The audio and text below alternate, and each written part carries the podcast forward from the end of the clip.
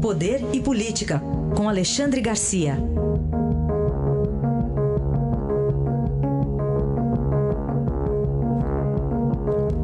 Alexandre, bom dia. Bom dia, Raíssa. Bom dia, Carolina. Bom dia. Alexandre, eh, na semana passada tivemos o desembargador Eduardo Siqueira divulgando uma nota, até dizendo que os agentes lá de Santos que o multaram foram irrepreensíveis, mas ontem ele mudou o discurso, né? Pois pois eu fico assim, meu Deus do céu, o que está havendo com juízes?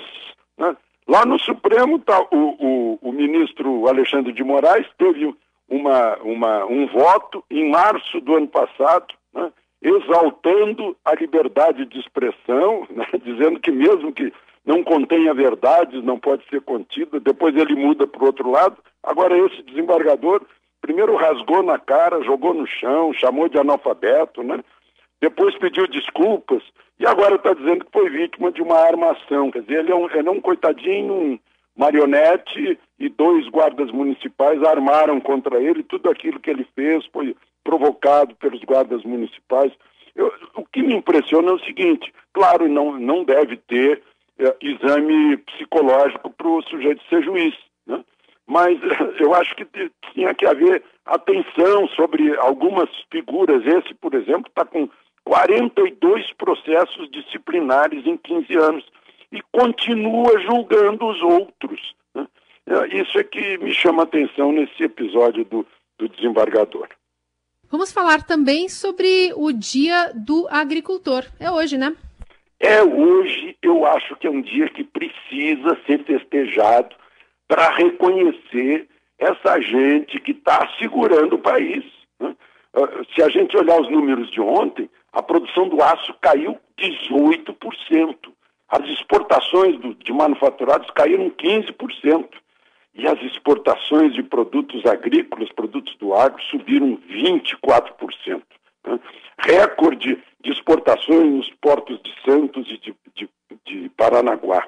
Né? Aí eu fico pensando, essa gente semeia, semeia suor e está colhendo alimento para nós brasileiros e para os outros, para o mundo todo.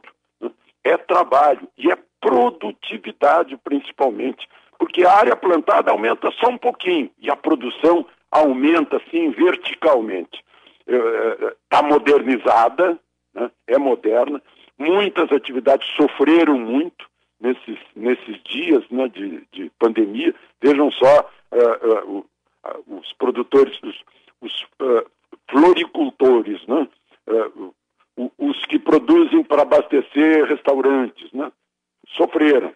Mas agricultores de todos os tamanhos, hoje é o dia em que merecem o reconhecimento da nação.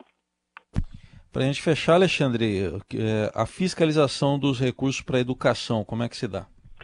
Então, a gente viu assim uma pontinha do iceberg.